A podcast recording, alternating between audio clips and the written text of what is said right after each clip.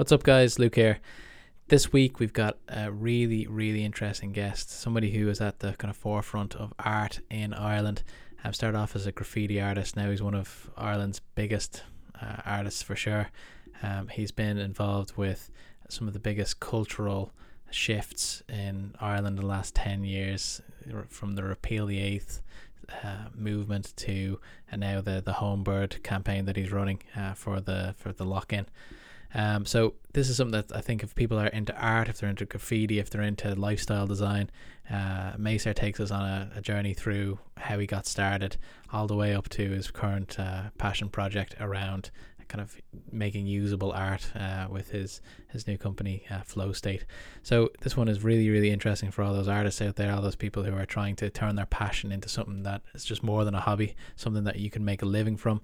I think you're going to get a lot out of this one. So without further ado, here's our new friend Al Maser.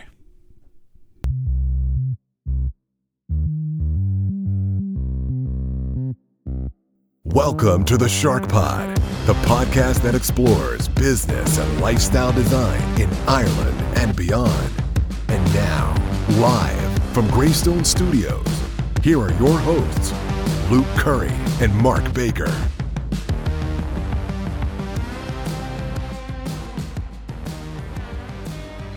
What's up, Shark Nation? We are live back from Grey Greystone Studios. Here we've got uh, our guest uh, Al Maser, um, street artist.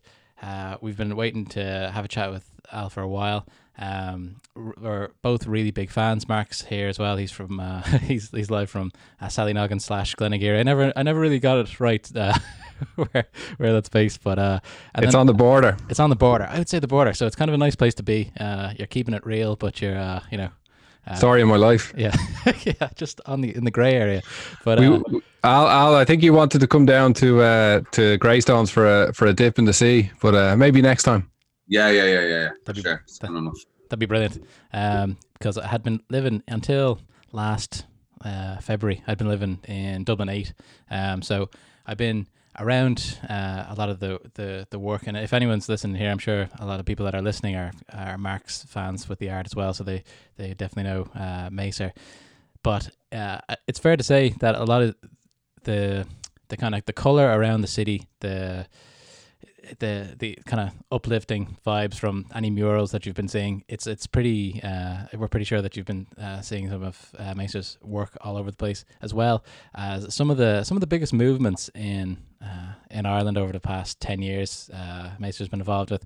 Um, even the the repeal the eighth campaign that was a big kind of meme in the. So even if you don't know, it was uh, uh, image on the t-shirts on the on everything you know um, yeah. it really made an impact um, so we might just jump in mark if you got uh, any questions for uh, Maser we can get cracking I'm I'm always interested, and thanks thanks a mil for coming on. Uh, Al really appreciate it, and I've been a fan of your work for for a while. Um, like I tend to like artwork that's nothing like mine, so I I wouldn't uh, I would never hang my own stuff on my wall. So it's it's always other other kind of types of art. So uh, except for no, every look, picture behind you. Say it again. Except for every painting behind you. That's just the ones that didn't sell. Yeah, yeah. all right, all right. I've a load of them. Yeah. Um.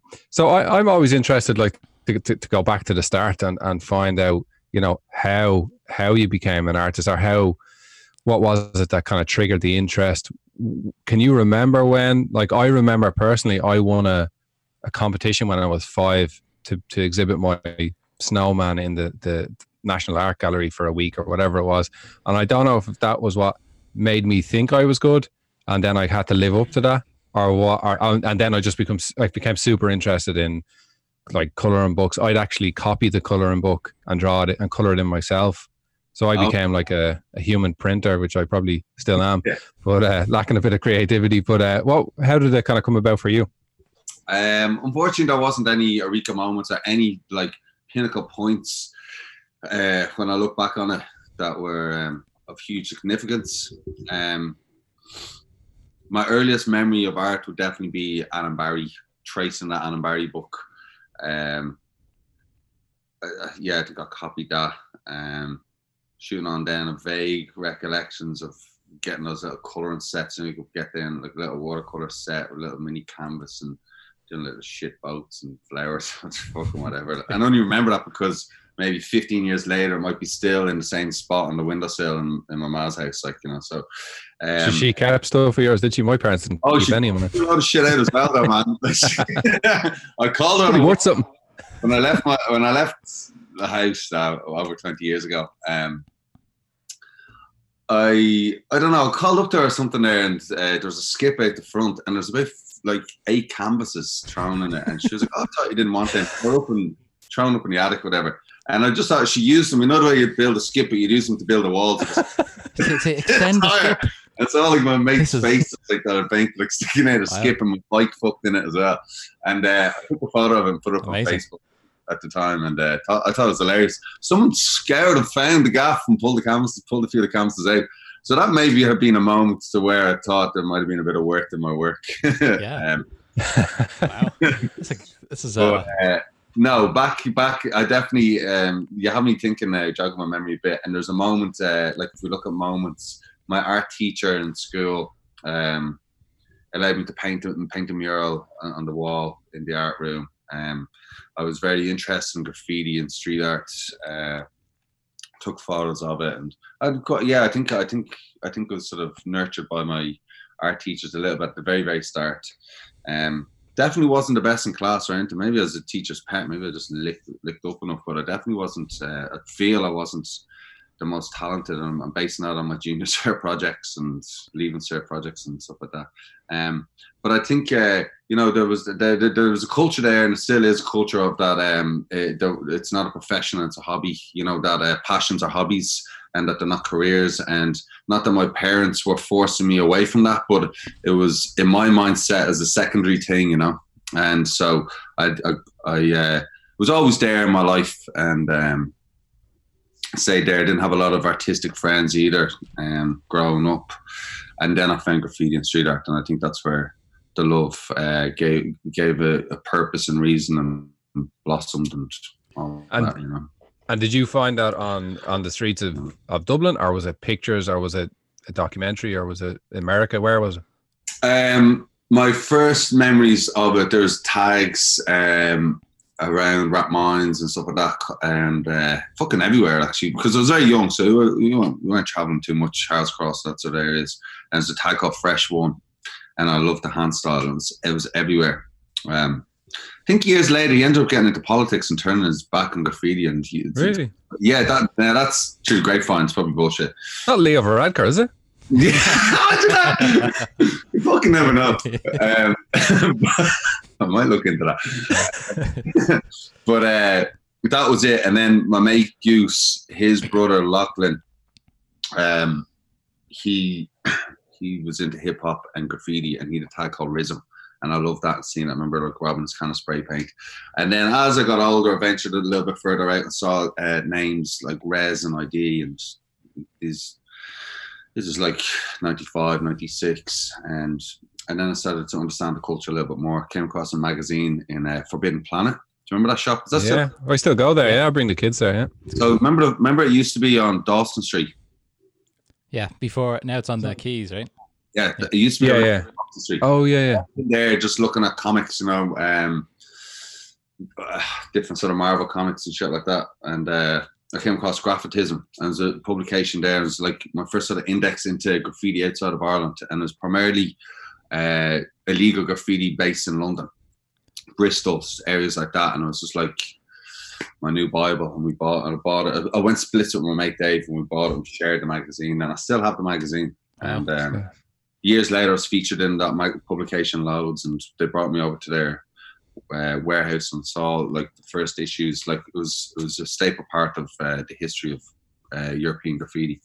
Um, but yeah, it all just sort of came from there, blossomed from there, really, and uh, moving on. So I'm just sort of jumping. I'm trying to think back. Moved on then to uh, there was a shop in town uh, by some stoner fella. I can't remember his fucking name. Shaggy or some shit. and, uh, he had a graph shop there, which then became either This girl, either took it over. Then became B Boy, and that was like a B Boy slash graffiti shop. That's where you got your spray paints. And when you went in there, that's where you met your peers, you know. And there's people. There's a, there's a crew called the TDA Clan, and uh, I'm a part of that crew now, and that's where they sort of hung out, and that's where I saw the big the big shots, you know, and I sort of uh, looked up to them and aspired to be them, and through my a lot of painting and stuff like that, got the opportunity to go paint with those guys and mentored me, and now become once actually a housemate now. Okay, Right. very good. And so And sorry, go ahead, Luke. I was gonna say when you're when you're part of a group like that, is, is that does that mean you guys go out and do like collaborative uh, pieces, or is it just like that you're you're kind of hanging around with like minded people? What, what what does that mean to you? For sure, both because yeah, like minded is a good thing to talk about because you definitely as an artist. Remember, I said I didn't. My social group weren't very creative. Um, they were just into so yeah, it's just another social group like a football team almost. So you're like minded, shared same conversations. Maybe you could feel like as a kid in hindsight, look back, you definitely are orbiting on that periphery where you don't, you're not feeling inclusive to other um, groups. Um, so this is a, a subculture community that you definitely felt a part of. So that resonates into crews then.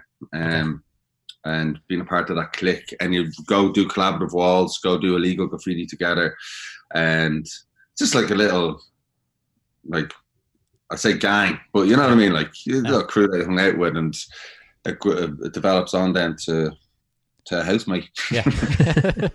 And for with graffiti, like on the technical side, like Yeah.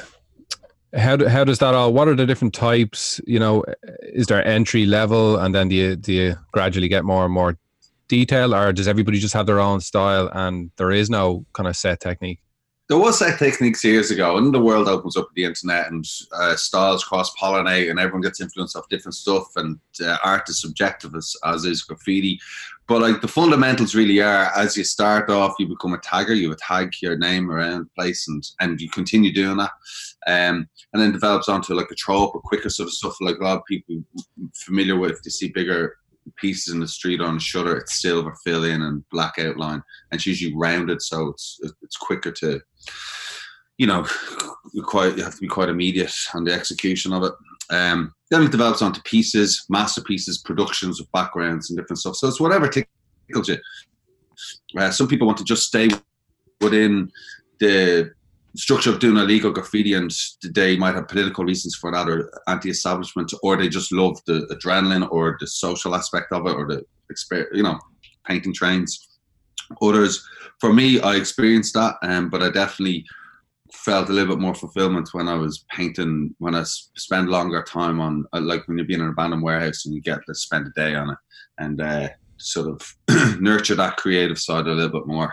Um, so that's sort of where I went with it. And those journeys and experiences that you have are like the most memorable ones for sure. You know, getting up in the morning, packing your bags, and you're going out to Luke and some fucking or reservoir somewhere, and pack extra socks and a five spot for a few joints during the day and a little sambo, and Yeah. and you're there with like-minded friends, and you love them, and you like, yeah, it was just re- really, really memorable learning, good, good times, you know. And where does the like so that that transition then from the the illegal stuff that and I when you were explaining that I could really like I, it's not something that I've been involved in but I can imagine the uh the excitement of that you know uh you know the the you know the thrill of you know yeah, is someone going to come and kind of catch us out here but like what what's the transition to painting the uh, murals where you can spend a little more, more time do people start to reach out to you and say I've got this wall I'd love to you to put your stamp on it, or how does how does that work? Like, Yeah, yeah. So like, well, that trail of like, well, I got caught. That trail suddenly goes away when you're fucking running away from someone. It suddenly switches to like, pray to God, I'll never do this again if I get away. Uh, but um, so that that development there, that journey changes. But then also culturally, you you know, side by side, culture changes. So 15 years ago, there wasn't a need, there wasn't an open market, there wasn't this understanding of the culture, subculture. Um, if you wanted like a quick overview of it, probably I could say Banksy opened up those doors for people. You know, became very um, um, acceptable and uh, mainstream a little bit. And that's you know, kudos to that dude, man. He's he's fucking he's a phenomenon. Like what what he's does in his work ethic as well as his messaging and um, but anyway, um, so yeah, if I probably it's if, if the journey of where I wanted the artwork to go a different way, maybe I wouldn't be here talking to you guys. Uh, maybe because I had a little bit of an artistic um, need to fulfill, coupled with the graffiti that it's led me here, and at the same time, cultures change. People are more acceptable of it. They see that there is a significance. As much as you know, there should be more. If you ask me, and that that, that that's visual arts in Ireland. You know. Um, uh, how important it is, and I don't think it's been uh, getting its uh, recognition. But sure, that's fucking that's the way it is. Um, so, but yeah, it's, it's changing now to where yeah, there's opportunities come like, and you you, you get asked to do walls, but ninety percent of it is you just painting and enjoying it and doing that and. For every hundred pieces you do, then you might get this cool opportunity. Someone ask you to do do a project. That's cool. And then it's different now. Like fucking everyone's just doing a project to just because they're being asked to do projects, you know, and they haven't put in the hard work. Yeah, absolutely. when, when you, to go back to say finishing school, what was your kind of thoughts around what what, what you were going to do after? Did you believe that you could actually do this full time or even part time, or you know, what way did it work from from that age? Did you, go, did you have to go abroad or anything? Um, I, I didn't ever think no because I couldn't I couldn't foresee that there'd be this opportunity because this had never existed.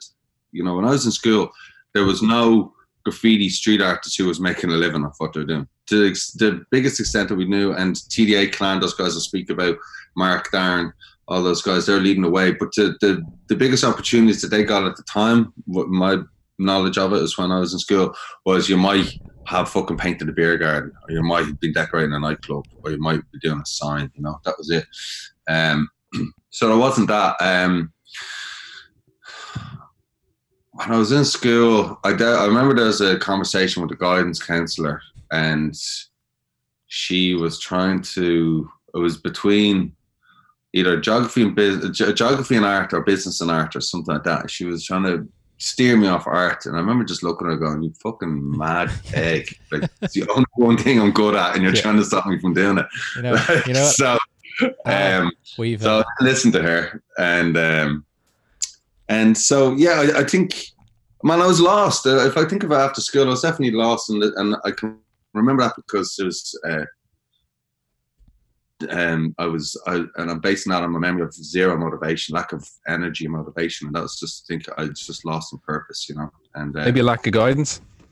Uh, lack of guidance, yeah, maybe a bit. Like, God, like we're, we're in such a culture now with this guidance and mentorship and all that. There's I'd never heard of these terminologies or language or anything like that. Like, you know, you just hung out with your mates and you lived week by week. And I, I, I continued that narrative all through my 20s as well.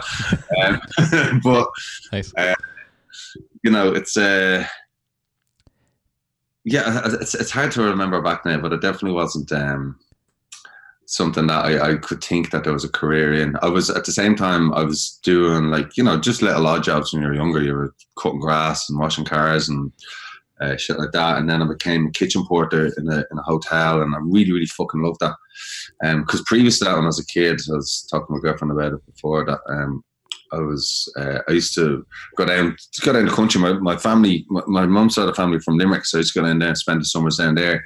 I had some summers with my dad and his brothers in Roscommon, um, bagging turf, and you wouldn't get paid. You know, it's just a family holiday, yeah. and uh, but so I remember getting this job as a kitchen porter and getting paid for the first time, and it's like fucking amazing. You know, it's, you get paid to, to, work, and I really loved that and all the new people I met, and I continued that, and uh, then became a commis chef, and I really loved all that, and uh, so I think maybe my mind was there a little bit in that, you know, and wasn't practicing art loads at certain parts of my life, you know. But luckily came back to me. And when was it? What year do you think it was, or what was the trigger that you thought, look? I can make something of this, or this is there's a bit of a cultural shift, maybe.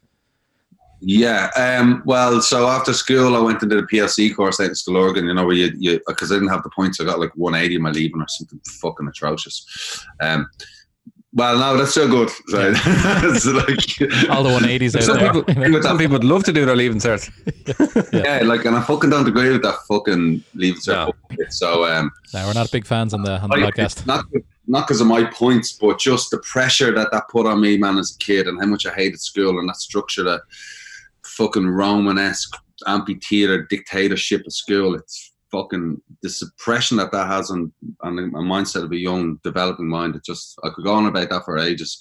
Um, so I uh, I did a PLC course and I, I've, i went into this world where I got to learn lots of different disciplines. It was just just art, you know, and I really loved that. And I was like, oh, I'm going to be an artist, and I, and I got into Laoghaire because I did really well in the portfolio, and I did fine art, and wasn't feeling it, and did a year. I did about half a year, and um, probably hanging out with the wrong people, probably having a few cans at lunch, but didn't help, and that sort of shit, and ended up dropping out anyway, and I remember those days of like half a year of going like, oh, what the fuck you doing with yourself, and sort of getting up and just sort of getting out of the gaff for a while and moseying about town, and, and then I went back uh, being a, um, a commis chef, and so then graphics design came about, and that was sort of like I had a bit more of a, a, a, purpose to it. Now, all during this time, I was still doing a lot of graffiti and painting loads and loving that.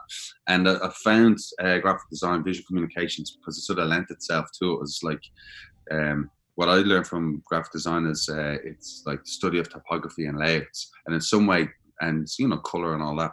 And yeah. my uh, art graffiti was too, you know, but it's abstract typography. You're skewing the type to mimic the to transform it into what way you want, and then that coupled with a layout of a wall and color. So they amalgamated really, really well, and um, so I did graphic design and really fucking loved it. And a great teacher called David Smith and uh, where did you do graphic design? In, in Laoghaire. Went back to Laoghaire, and uh, David Smith taught me, and he really taught me discipline and good work ethic. You know, and he was he was like the Gordon Ramsay of the of the design, where like he'd nice. take joy out of seeing seeing us cry at certain times. Um, but uh, I, I really hold a lot to that man. You know, he uh, we're, we're still friends. You know.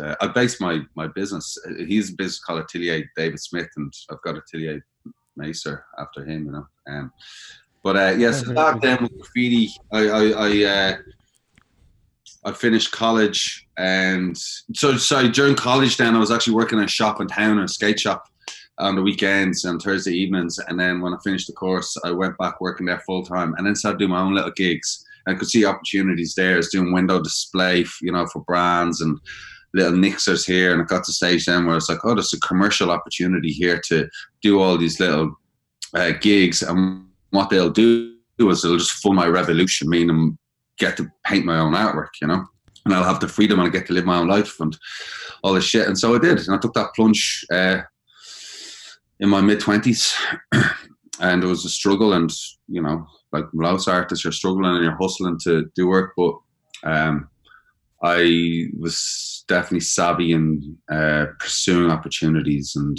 you know, down to like painting pub signs or or an advert for a beer company or any shit like that, or in in offices or any the amount of crap I did, like it's unbelievable, and that I don't like to show. Um, and that's sort of think of where it started then. But what happened then, if I think about it now, is I created this monster because it was like great. As no one had done it. We have. Uh, we have um, collectives now, commercial collectives that are doing uh, street art murals, but uh, to be honest, a lot of them don't. Their intentions aren't true, and they're just sort of bastardizing the scene because they don't. Come, they're not artists. They're CEOs of whatever. And uh, so th- I created this sort of fucking monster where there was this massive need for it, and then it took all my time and energy. And inherently, as an artist, you have this need to create your own work, as you know. And uh, if you're if you're answering um, to the brief of others continuously after a while, it gets mentally exhausting. And then fulfilling briefs that aren't fulfilling your creative needs, and got to the extent where any time I had free I just needed to chill or escape and drink and do whatever. Like, and that went on for a, a decade or so to where got to the extent where I just pretty much snapped or got exhausted. Where I was like, I, I actually cried, man, about it a few times. Just so mentally exhausted and um, people just sort of without meaning to, you know, just sort of beat the shit out of me. And so that was it was good, good learning, and that's where I changed. I was like, okay, um, I, I focus on my own work then, and I fucking work out. Yeah, living the dream now. living the dream. But it's it's it's an interesting thing you bring up there because um, it's it's something I, I would imagine, and Mark because I've spent a lot of time with Mark obviously, um, when he was doing the art full time, um, back in the day, um like the commercial side of things, it's hard to ignore that as well. If you want to be able to live an artistic life and not have to, um, you know, do the chef stuff as well. Do you know the way? So, like, say Yeah. if you were, like, I know we're we're talking a little bit there about the the guidance counselor, and you, you'd be surprised at how many people we interview they talk about the guidance counselor. It's happened Oh, probably yeah. six or seven times. It's mad. Like me and Mark had the same one. Um, we we we've never ma- named him, but uh, you know, not very, not very impressive. We'll see as well. But anyway, um, so if you were if you were like talking to somebody who was younger who were just trying to get into that, and maybe they are a little bit allergic almost to the the commercial side of things, you know, um, it, like what would you say to them? You know, uh, what would be the the game plan to say, okay, it's going to take ten years maybe to build a reputation, just but focus on that, and then you can kind of build a, a Mm. an income after that, or what's what, what would be the, playbook? like uh, yeah, uh, we we spoke and you have to be adaptable for sure you know you have to be madonna change your outfits every decade and um, your look but uh, if if i was to give advice and i'm basing this on only my experience and uh, was that if i look back the, the key thing that i didn't have and it's another word that's used it's boundaries i had no fucking boundaries and um, if i was if you have boundaries in place people be like, "Oh, you're you, this isn't right or this isn't right." You know, this commercial work. It's a struggle that artists have, but we live in a monetary world. You got to pay your fucking rent. Yeah. Uh, so where do you find that? And I think you find that your boundaries, and your boundaries are like, well, what's good for you? What makes you feel compromised or not compromised? You know, and I have those very clear now. To the extent where a project come in and be like, now, like, so a simple boundary for a, an artist who might be starting, but like.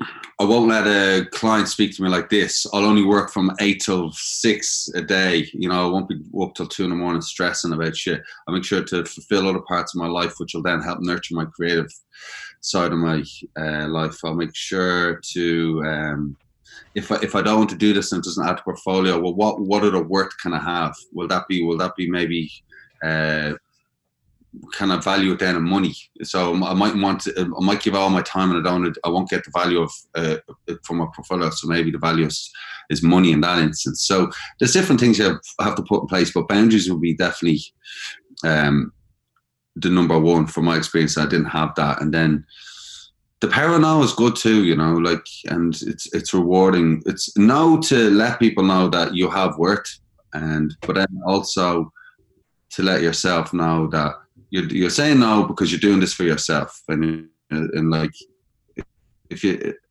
saying no and yes to yourself helps you narrate in your mind your own self-worth because we struggle as visual artists. And i feel like marketing now i'm not dissing marketing companies or pr companies because i work with them and respect them. And um but i from my experience i could see without them meaning to um you, you, as a visual artist, what they didn't realize is when you present your work, you're actually presenting yourself, you know, and you hold all your work in that work.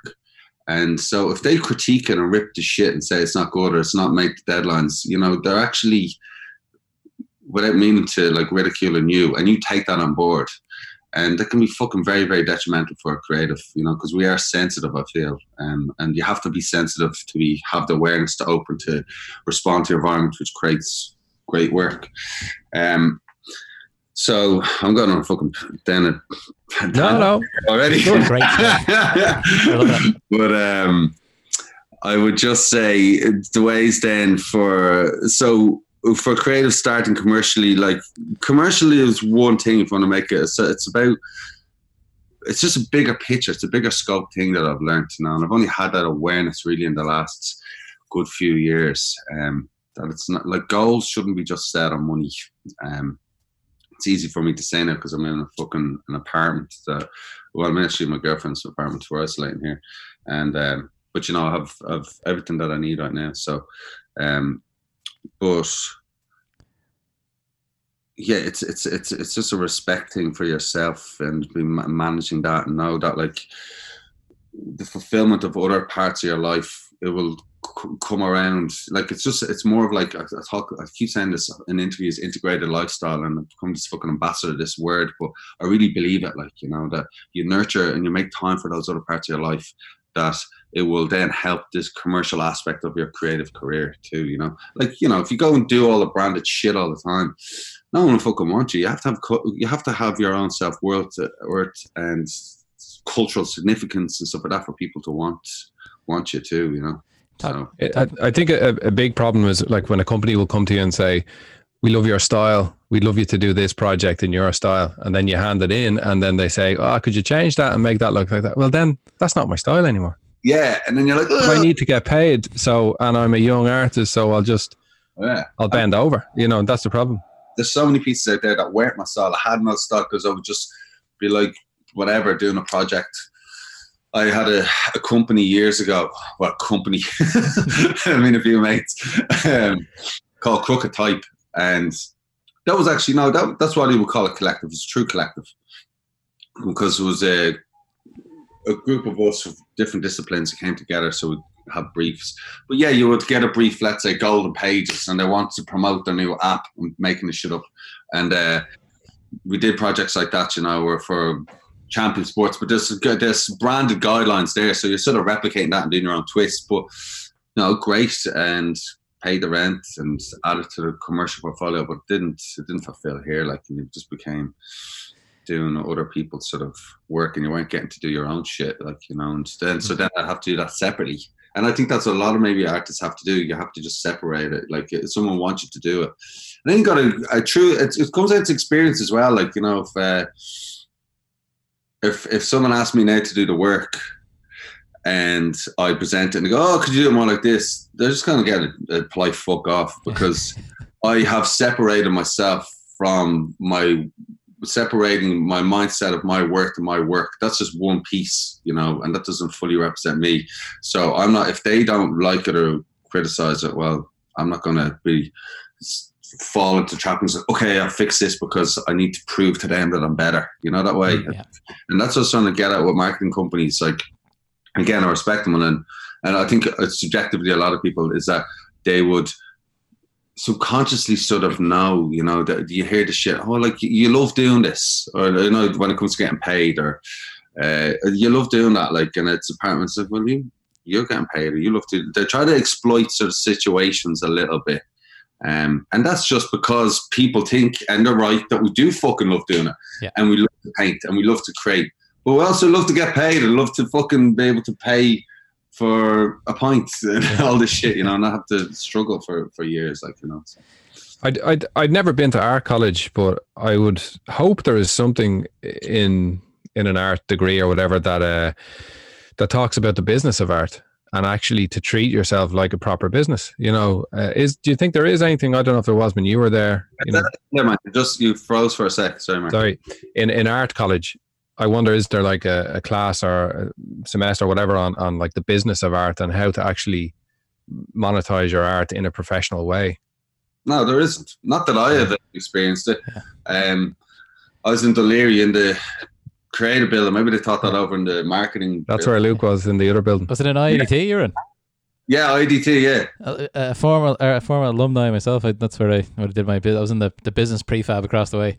Uh, you know how to do it. Yeah, we yeah. weren't schooled on that shit, man. Yeah, exactly. There's a middle ground. You could have all met in the middle and actually collaborated Oh, yeah. We could have we could have met in the in the quad. in Baker's Corner. yeah, in Baker Bacon Corner corner. Christ, that was a good point. with uh with the eight euro uh jugs of Fosters on a Thursday. You know the anyway doesn't matter. Uh, great great times.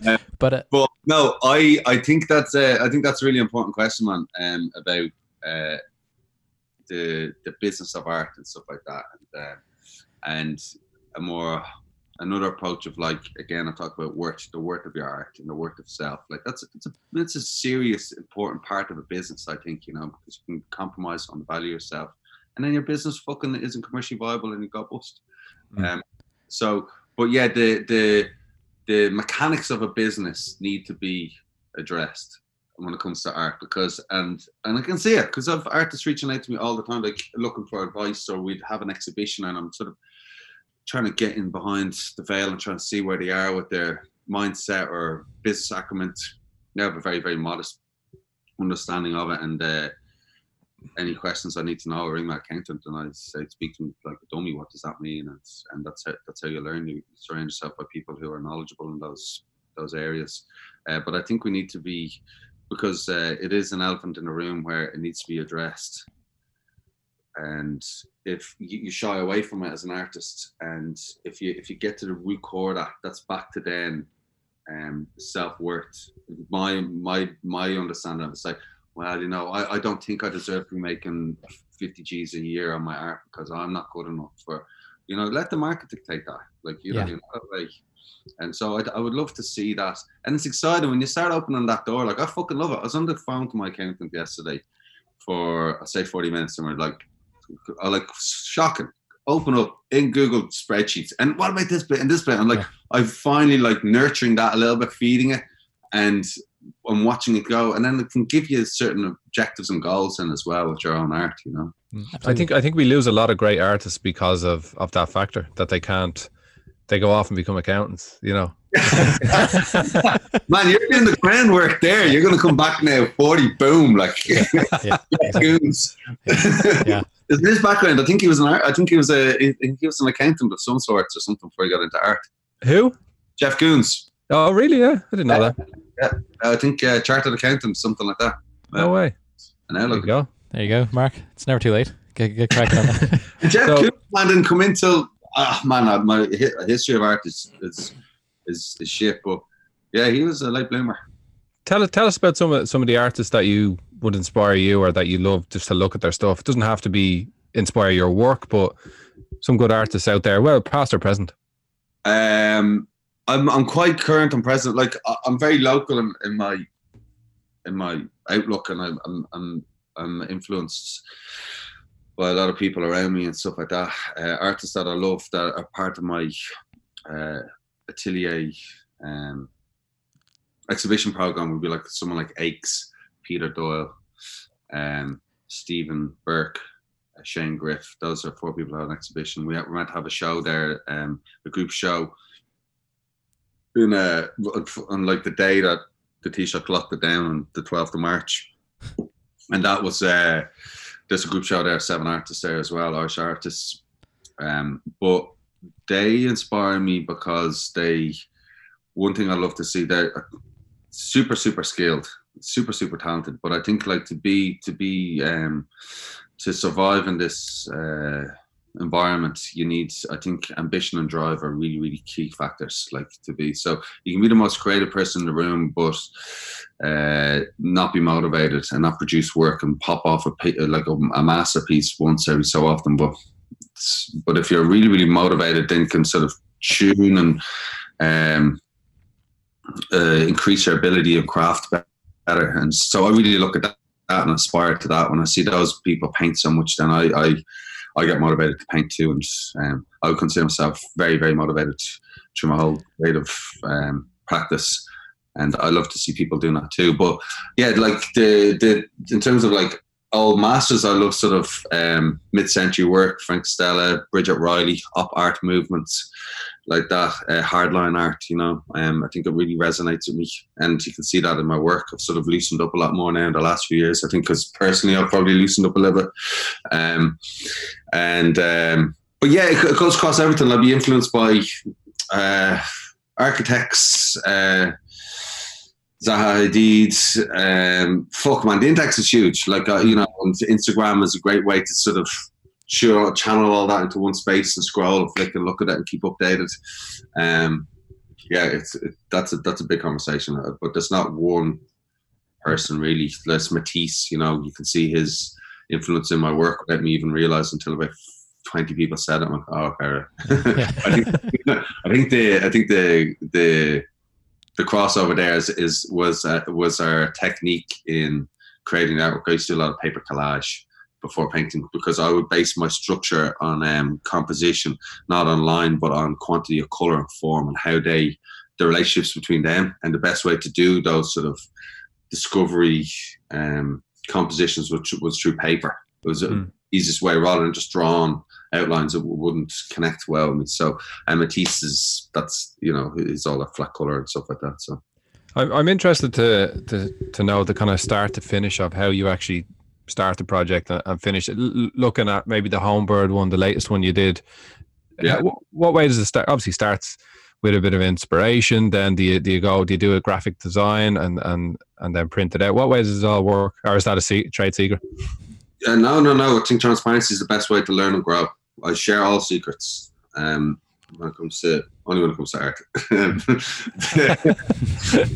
the, uh, so what you're trying to do there is you're trying you're trying to ask me a question to put in a very linear form. What Mm. is do it? And I've learned that it doesn't work like that. You know, it's a very abstract approach to creativity. So um, that line is just a big fucking knot, of, like the shoelace tied up or whatever. It's just not. You need to break the barriers of that mindset. That's how creative work. But if you want me to try and fit it into that mold, that square peg into a circle hole will be the word homebird came about um, 10 years ago when I painted at Newmarket Square, in my old studio. I'm a homebird from a relationship that I had with Damien Dempsey, where he texted it to me one time. Then I said that word for ages. Then resonated with me all these times. And if I wanted to like really get to the mechanics of it, it was like I was earning and um, yearning, sorry, to, the word? My brain's full.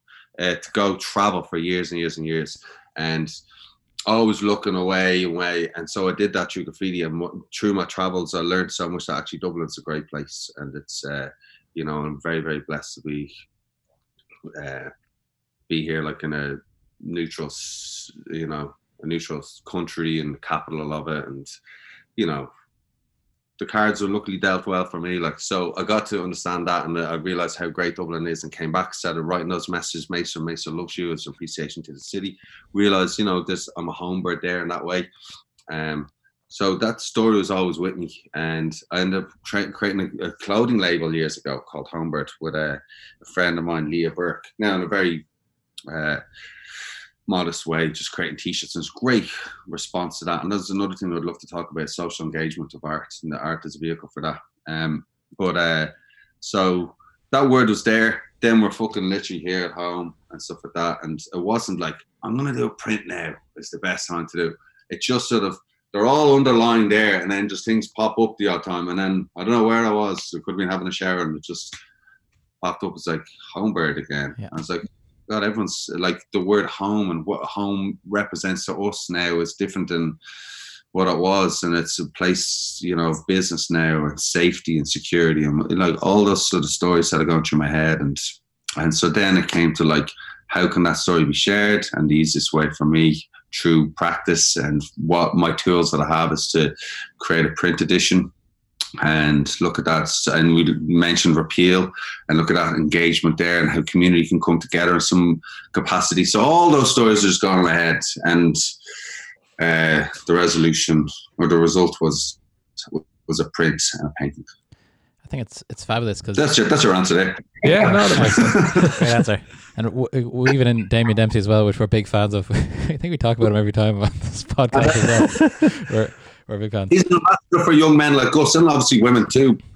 But and I, I speak from because I'm a man, but man, that is a voice for a lot of us, I think, you know. And um, no matter where we came from, our backgrounds, I know we all, I know you too as well. I don't even fucking know you have your own struggles, and I did too. And he was a voice in my ear that really coached me when I was younger and got me through some shit sort of times, you know. So, um, I'd be hard pushed to hear anyone that would badmouth Damo except the odd taxi man.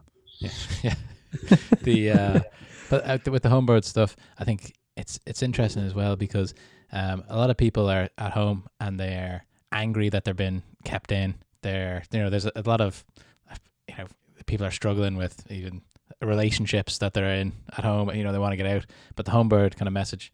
Like you know, making it okay to kind of say that you're a homebird, that you this, this is a time where we can kind of enjoy, spend times with our family. It's a little bit the, like the pressure's off a little bit in some way. Yeah. Do you know that way? Yeah, for Um, sure. Because we're always on this trajectory of like bigger, further, faster, harder, whatever. Like keep going, going on. And now it's just we re, re, like reverted to the other way that like, oh wow, you're you're actually more of, like this real value and like comment and people being commended for doing nothing and staying at home and chilling and, Yeah. and then re that rewiring and um reevaluation is is I think uh, a really great thing that's come out of this this this Yeah, I, I think it's like a reset, isn't it?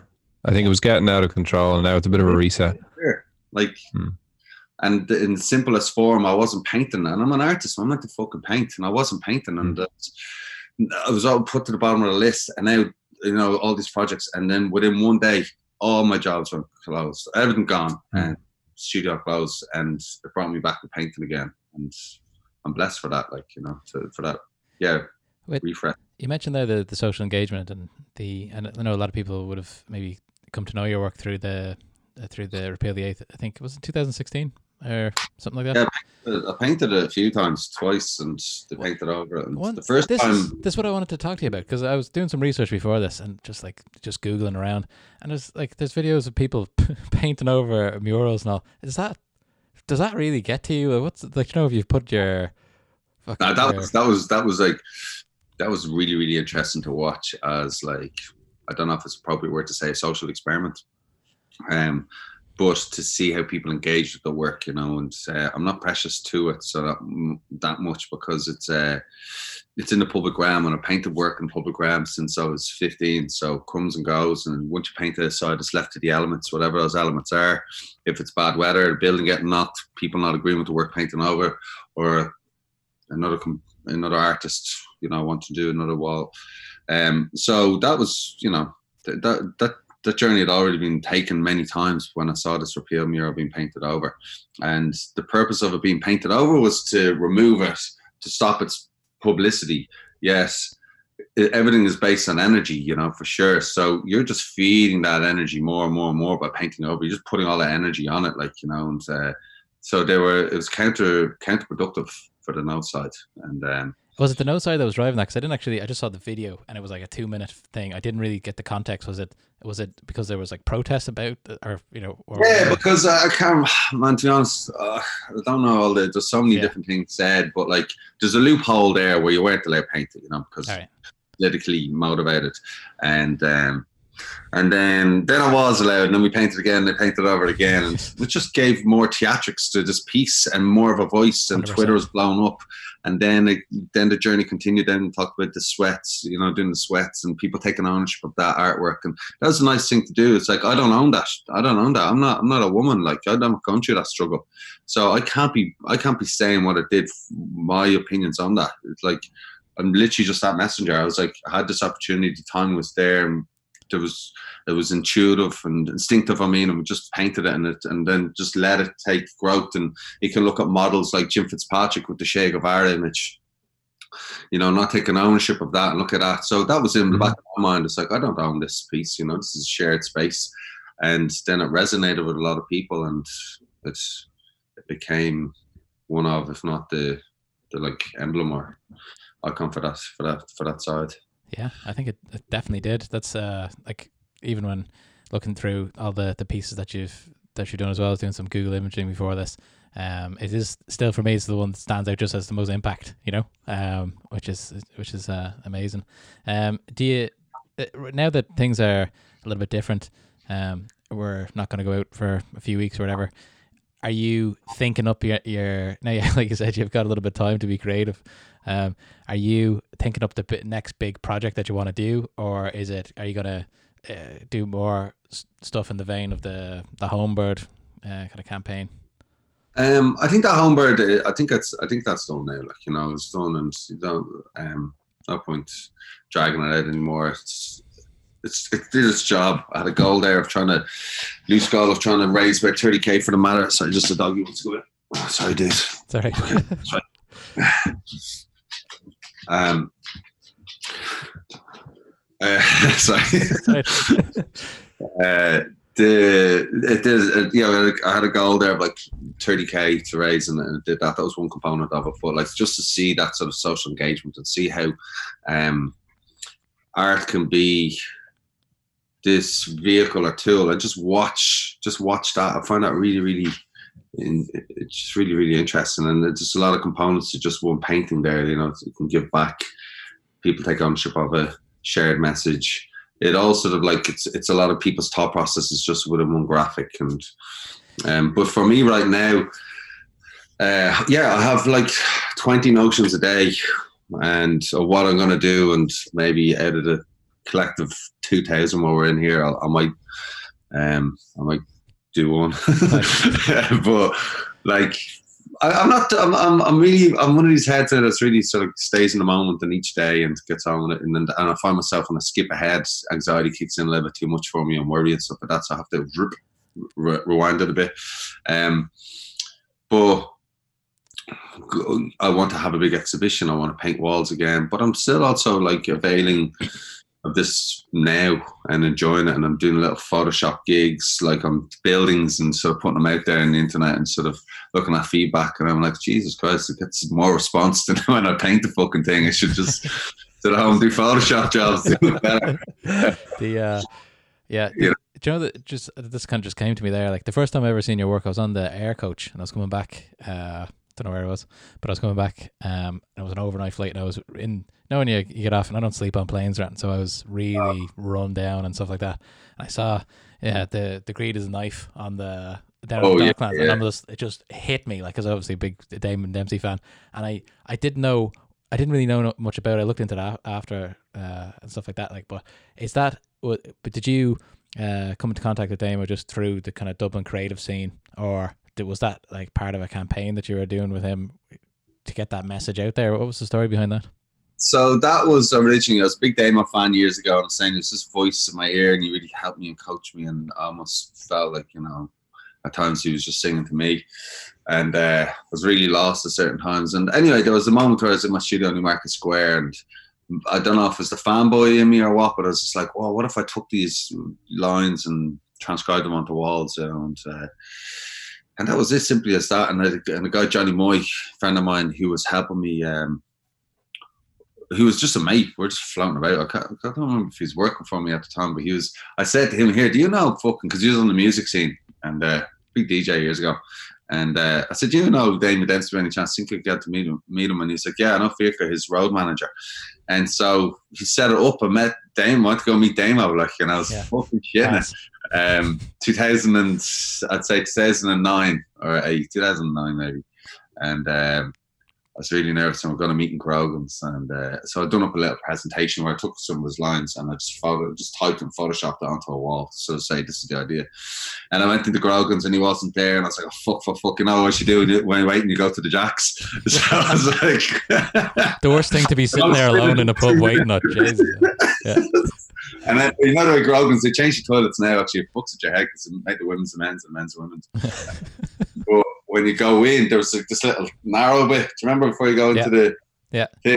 And as I go through that there, my big dudes coming yeah. at the same time, and I was like, so shit, I was say the, the worst place to be in a narrow space. Yeah, uh, I introduced myself today in jacks like this. He's like, his hands were still wet, and everything. Yeah, it's just like there, like, yeah. and how he's cool as cucumber as always. He's like, meet your sorry brother. I was like, yeah.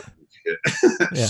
And uh, that was my the most um, important presentation I ever made to anyone. So important that there was sweat dripping from my nose and hitting the laptop. I remember. Wow. And after pitching this idea, he just goes, uh, "So you want me to?" I'm gonna write my words in the walls. I was like, yeah, pretty much that's it, man. he was just like, shut up, man, you fuck. Yeah. Uh, but me and Damo came, I consider him a good friend and a mentor, you know, and uh, that he did. So that's where I started. And yeah. he started just texting me and emailing me like fucking loads of lyrics and lyrics that resonated with me. I took them, and I printed them off and get a text in the middle of the night. And I wish I screen grabbed them uh, back then, you know, and the emails of like the same line and 50 different variables. And so one was from an old song, Greed is the Knife and Scars Run Deep. And uh, that's based on um, uh, English Rule years ago, obviously. But I took it out of context. And that's a nice thing to do when. Um, when you just look at that. And so this is during the this is during the boom recession time, and down there at the Docklands, which is an important part of our history, that whole landscape just got fucking demolished, yeah. and then left these wastelands. And I just thought, God, that'd be beautiful. And I saw that board, and I was like, wouldn't that be sick now? Like represent Greed's knife and scars on deep, and this is these are the scars of the city. All these and, uh, all these buildings it. that were like half done. Do you remember for like five years? Yeah. It was like a like a like a graveyard of you know like the the developer stuff. Yeah, Do you know what I mean? It was, it was mad. Of Anglo and all that, like there, yeah. So, um, and then everybody having to pass by who were had to emigrate, and they're they're looking at that on their way out in the air coach. Yeah, it's a yeah. There was, there was never a, like a mad agenda. It was just like, oh, that's a good spot, and that and that go to go and paint that, you know. And that that really kickstarted it. People are like, what the fuck's that about? And people knew Damo's words, and then so Damo went on the radio and spoke about it. That uh, we ended up doing like twenty something murals around around Dublin uh, ending up the last one in Ballymun on one of the blocks out before they knocked it. And um, then in 2010 we had a show for uh, we compiled all the pictures and made some original works. And in uh, Smithfield, we did an exhibition called They Are Us. And I donated, we raised 30 grand, got the medical van for a Simon Community with that. And uh, again, there you go. It's like the one part was painting the joy of that and interacting with people, but then we saw the social engagement, how like Dublin came together. It's like, move over there. Um, came together and the the power of art, you know, and how it changed and yeah, for for good in some instances, you know, in that instance for sure. So yeah, that was, and, and another big another big sorry another big part of what you what you're doing is the the meditation and the, the flow state so we haven't even talked about that Mm. how did that come about Um, that came about um, me finding meditation, discovering meditation. Uh, shit with dates, man, but I would say like nearly three years ago now, maybe. Um, definitely struggling myself, really, really fucking anxious. I was living in London, out of sorts. Um, falling to the crutches of boozing and all this sort of shit, you know, old unhealthy habits, and not happy with myself, blaming others, all the fucking same shit. And uh, and I started practicing TM, uh, transcendental meditation. It was when I moved back, when I moved back to Dublin, and uh, it was like an eye opener, a whole game changer, and um, gave me that awakening. So cheesy to say, I feel that's so cheesy to say, but fucking true, man. No, Like, absolutely. Yeah. so, I don't care. Yeah. I hope you make an impact on Mark. here. I think he could use some meditation. I don't know. he- You know, these uh, like I. oh we, we did a whole podcast on matthew mcconaughey's speeches about uh, positivity and, and all that stuff so don't be afraid to open up so um but it, it resonated with me because like it definitely was what I was preaching out in the streets where you say don't be afraid or live in love and you're alive. And it just uh it really made me feel like I was living more of a truer self. And I and I got rid of the, a lot of the crutches and those unhealthy habits and forgave myself and loved myself more. And so meditation was the opener. And then through that then skip along skip along and started training in the gym uh call number 17 um, just there, Harcourt Street, and the owner's John Belton and um, his partner uh, Adrian Murphy. To get they're meant to get married this year. I don't know if that's still happening now, but um, like-minded people started training there. Got on really, really fucking well. And you know, when you when you like hanging out with people, you're like, and you're, we're all working really hard. Adrian had the idea of like, would there be an opportunity of us working together in some capacity? And because again, reverting back to the integrated lifestyle, I know when I trained well, I ate better, surrounded by better, like-minded people, made me produce work, have a better work ethic, better in relationships, and family, business, everything. So that sort of was part and parcel of that. And um, so Ada had the idea- had said it, and she she came up with the brainchild. She was like saying, um, is there maybe there's an opportunity here of doing because we have the mats in the gym we roll them out and for stretching and stuff is there an opportunity there to put art on it she did a bit of research and uh, and we said yeah and I was just like cool this sort of encompasses everything I preach and talk about and integrating everything together and this is it all in in, in, in one piece and then we talked about limited edition art prints and how they sell and you hang them on the wall, you know. So there, it is. There we can fulfill that art part. We can there's there's hot eyelets in the piece in the mats. We can hang it on the wall, and it's functional art. And so that was it. And uh, I had the like with the homebird, the word flow state was sitting in my brain, or wrote it somewhere from someone had said it or something. I was just like, oh, that flow state, you know, when you're in it. And you guys know we're sort of in it now with our conversation. Um, and a flow state it's like the sweet spot when I'm painting, where I'm not too busy. Uh, but I'm busy enough, and it's literally like any fuck. It's like my hand and eye coordination is so bang on. Like there's nothing I can do that can go wrong. That's that flow state, and I just thought it was a nice word, and uh, created an identity for it. And can't think of a better name for it now. Like it's like yeah, it's perfect. just- when I saw that, it was like it just impacted immediately. I'm like, I get, I get the, I get what they're trying to do here. It's, it's perfect uh, symbol for yeah, and it's and it's a it's it's you know it's at the start, and it's it was a what you call it, um, like a project that you just uh, do. I can't think of a word, um, but like just a passion project passion project thank you uh, passion project and now you know we then we talk about the self-worth thing we're like oh you know passion project is that just a, a, language and terminology for us not holding our wealth of our true values to this or our own.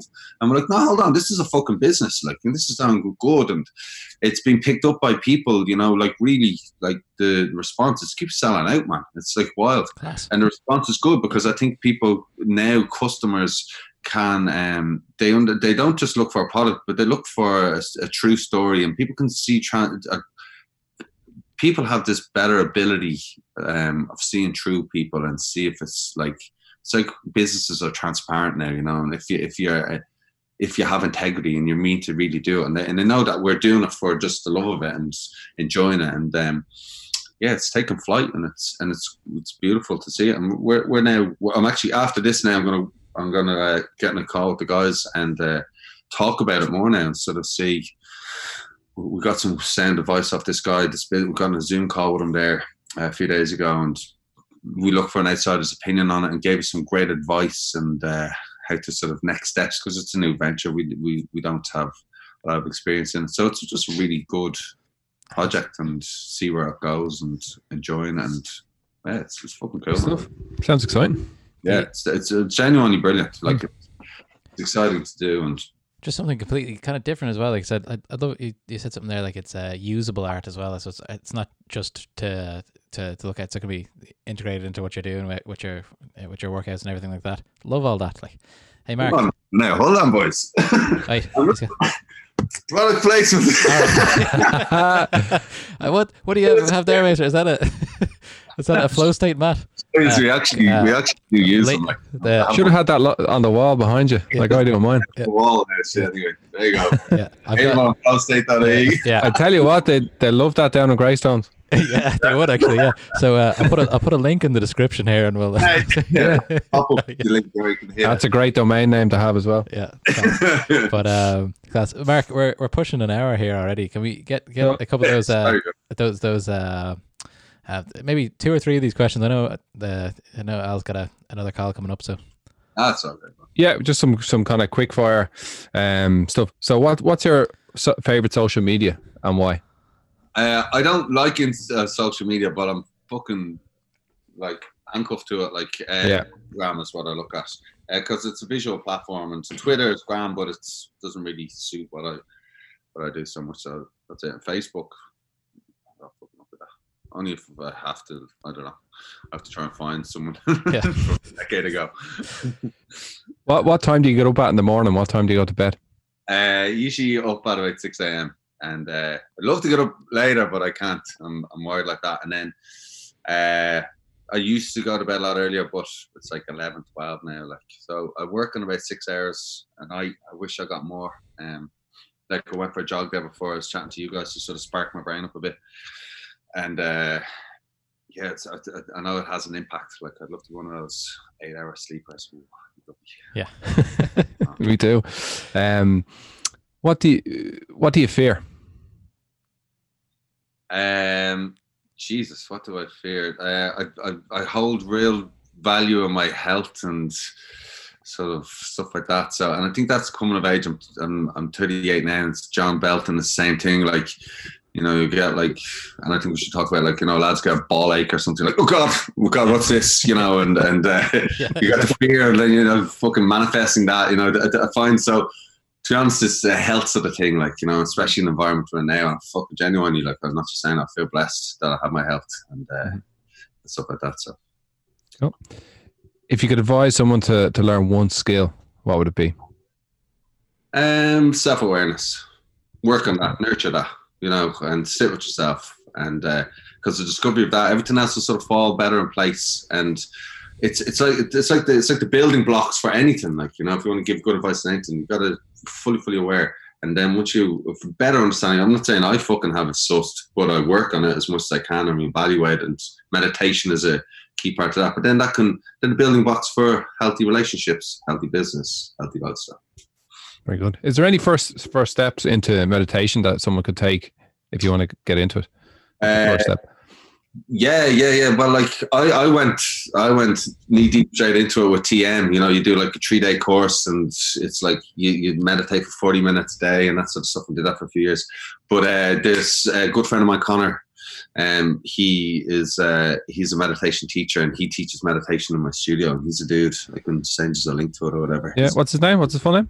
Uh, well, let's say uh, Craigington now, but I like I don't know how.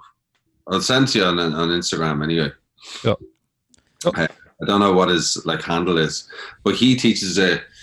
Um, oh, it's just Conor Cretan. Go. It is. Nice. um, but he's a dude, and uh, he he he gives a like very very like when he teaches meditation, he does this like for beginners, and sort of makes it very practical, you know that way. And it's all down to just you deserve fucking five ten minutes to yourself and give yourself that, and it's sitting with yourself. And sometimes that's hard for people because it's you know it's it's hard. Like you want to be distracted or you want to be run away from yourself, but tell you it's it's liberating. Like when you when you do, you know. Um, last one. Is, is there a book that you'd recommend to to let's say the 18 year old you? Uh, I don't read books. I'm fucking shit at it, man. I've read a few, and I'm trying to. I'm I'm in the middle of the, the I'm in the middle of the power of now. Is it in my bag right now? Like now, I mean, I don't read Totally. books, books the odd time. I bumped Uh, into him in a park in Canada. He was sitting down. Looked like he was meditating. Who? Uh, your man who wrote that book. No way. Yeah, did totally. you? I was walking. I was living in Canada after the last recession meeting. Uh, my now wife moved over there for a few years, and um, I just saw him. And I, I didn't really, I hadn't read the book yet, but uh, my ma was, you know, obsessed with all his books over the years. Like, and um, I saw pictures of him and stuff like that. And I saw him, and I like, I think that's E. Cartoli over there. So I went over. and said, "How's He's a wild-looking cat. Like I don't think you'd miss him. looking, yeah. And Like, uh, one of those dudes that grows a beard there, nothing else yeah, there. it's, it's very very strange. I was like, "Oh, how's it going?" And he said it was going well, and then that was kind of it. Like, but uh, I had to go say hello. Anyway, um, so thanks thanks very much for giving me all this time in the morning. I know uh, we started a little bit early, but um, so it was, it's such an interesting chat, and I think loads of people that are listening to this uh, podcast, all our listeners, they're they're it's diverse as well. There's people who are into art, people who are into business, people who are just into you know living good lives or trying to build a the kind of integrated lifestyle that you're talking about. So I think Yeah. I think people get a lot out of that. Um, so thanks very much, and uh, this will be out in uh, I think next week. I think Mark, what do you think? Yeah, I'd say next Okay. week, next Wednesday. Yeah. Perfect. Yeah. So until then, guys, thanks very much. Thanks, Mil. Thanks, guys. Okay. Mm-hmm.